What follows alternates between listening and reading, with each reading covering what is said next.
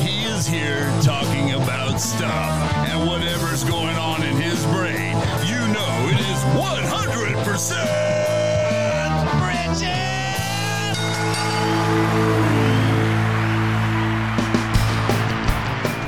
All right, here I am. It's me talking about something. So I'm going to start with this because a while back, I, I did uh, I did this, I wrote this down, and uh, this is a true thing. This is actually what happened to me one morning. It says I woke up this morning, and as I sat in my office, I was silent.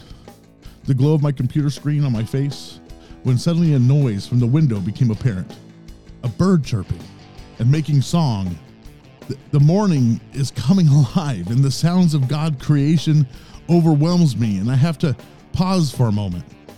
Yes, my podcast is important, but to sit still in the morning moment and absorb the sounds of God will always keep me in amazement. He has created all things, and to bring a bird to my window to sing me a song put me in a place of awe and remembrance that God is and without him, I have nothing.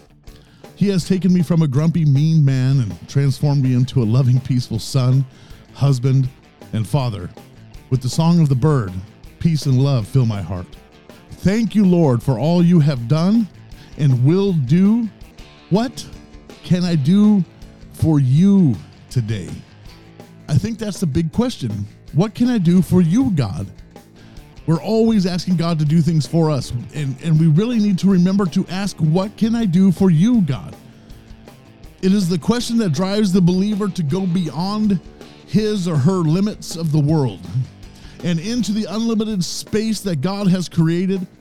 We can do if we're willing to ask, but not just ask, do and respond.